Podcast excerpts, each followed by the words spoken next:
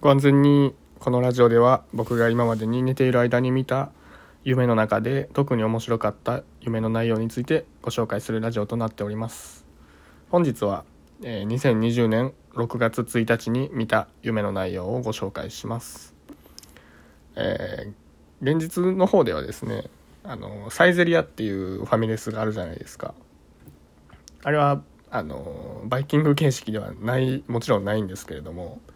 夢の中ではあのバイキング形式でした。僕はパンとかそこでお菓子とかをねタッパーに入れた後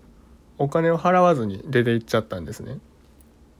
それで後でお金を払いに戻るんですけれどもえーなぜかですね結局バイキング2回分の料金を払うことになりました。この時対応してくれたのがあの京都駅のあの京都駅のどっちでしたかね？北北口ですかね？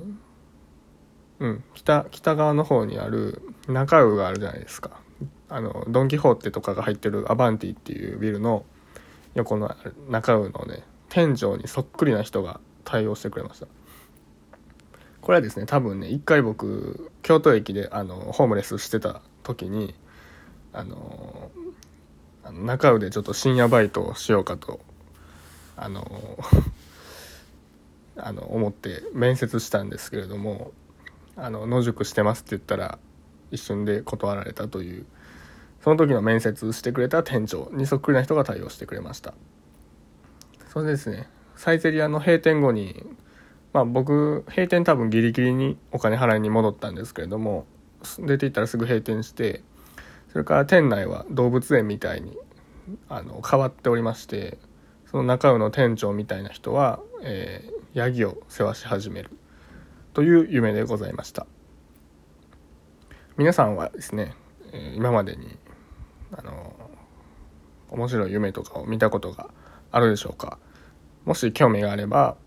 その内容をですね僕に教えていただけたら嬉しいと思ってます、えーこのラジオは、